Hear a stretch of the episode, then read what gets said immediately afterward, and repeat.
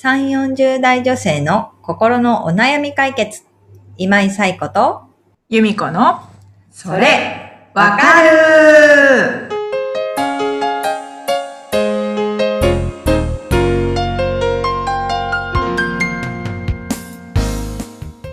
はい。というわけで、えー2022年1月1日、元旦でございます。皆様、明けましておめでとうございます。明けましておめでとうございます。本年もどうぞよろしくお願いいたしよます。ろしくお願いいたします。はい。ということで、とうとう年が明けてしまいましたね。明けま明けしてた。しまいま、とうとうって言い方もあれですね。もっと明るい感じでね、やりたいですよね。ねでもまあなんだろうなまたこうコロナ明けましたねっていう感じではないうん。形での、まあ、コロナ禍ですねっていう感じですよね。でもまあ去年と違って何ですかねすごくこうコロナに慣れた感覚もありでもまあ2021年やっぱりコロナの本当に1年間でまあ疲れた部分もうん。ありな感じでしたね。だからまあ2022年は、心身ともに健やかにはい。過ごしていけたらいいなというふうにうん。思っていますけど、由美子さんはいかがですか？そうですね。うん。心身ともに本う当にん。健やかに過ごしたいです。本 本当ですよね。繰り返していただきありがとうございます。う。そう。で、やっぱり、あの、健やかに過ごしていくっていうね、あの、体の面はあれだけれども、心の面でっていうところで、今日は少しお話ができたらいいかなとはい。いうのは思っています。うんうん。で、まあ、メンタルヘルスの基本と言いますか、なんですけど、やっぱり、えっ、と、まあ、す三つあって、一つは、えっ、と、メンタルヘルスの正しい知識を入れるっていうこと。うんね今こんなことがいいよとか、こんなのがストレス解消になるよとか、いろんなお話があるけど、えっ、と、まあ、それが自分に合ってればそれはそれでいいけれども、なんとなく自分には合わないし、しっくりこないっていう時には、ちゃんとこう、エビデンスのあるようなうんものとかの基本的なこう、ストレスって何とか、そういう情報を入れていくっていうことが大事で、以前もご紹介したんですけれども、まあ、心の耳っていう厚生労働省がやっている、あの、メンタルヘルスに関するサイトはいろいろと参考になるので、まあそういうところで正しい知識を得ていただけるといいかなと思ってます。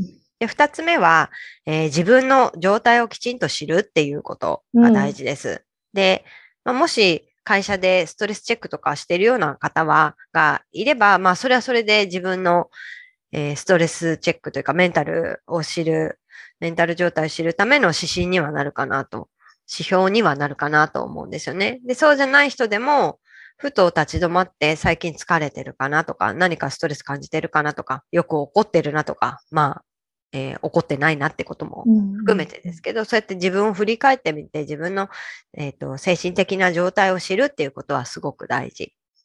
で、三つ目に、やっと、そうやって状態を見てみた中で、あ、自分は疲れてるなとか、ストレス溜まってるなと思ったら、実際にストレスケアをするっていうことが大事なんですよね。だからまあ、なんとなくの状態でスストレス発散しようとか、ストレスケアしようっていうことじゃなくって、自分は今ストレス、どんな状態なのかなとか、何に対してストレス抱えてるのかなとか、そういうことを知ってからストレスケアをしていくっていうことはすごく大事かなとなるほど。ねはいはい。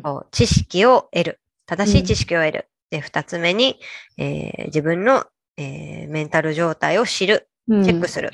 で、三つ目に、えーケアをするっていうことですね。なんかその手順を覚えておいていただくといいかなと思います。うん。で、えーそれわかるの中でも話したことあると思うんですけど、あの、やっぱネガティブなものって人間大きく感じやすいんですよね。うん。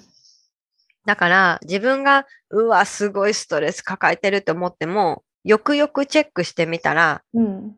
一つのことに対して深くストレスを感じてるだけで、生活全般にそれが、ストレスが渡ってるわけではないっていうこととかもあるわけですよね。だから自分の状態を知るっていうこともすごく大事だし、まあネガティブなものは大きく感じやすいっていうところからも、正しく自分の状態を把握するってことは大事かなと思います。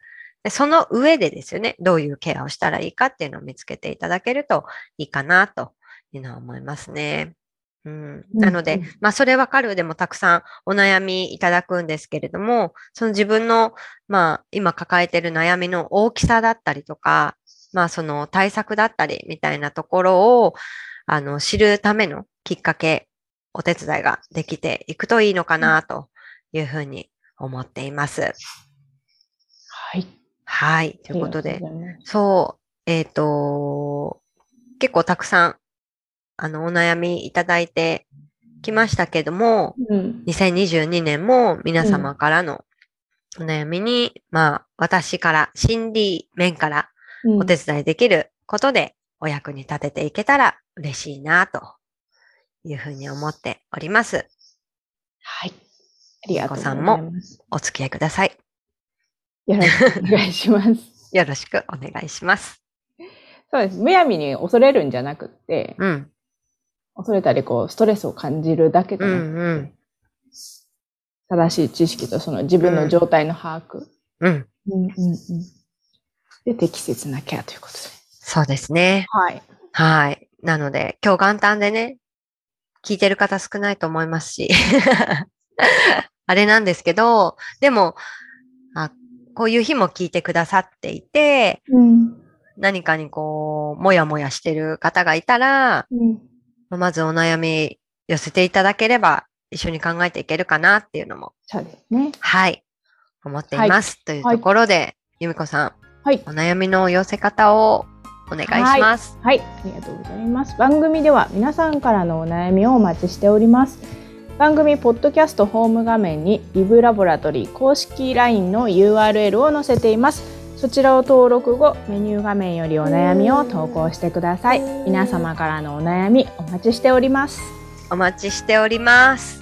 ということで、元旦なので、いい年にしていきましょう。そうですね。はい。はいなんとなく気持ちに区切りがつくというか、うん新しい年が始まったっていうワクワク感の中で、ううんん。なんか、この一年、いいことを描きながら、元旦の一日を過ごせるといいですよね。うん。はい。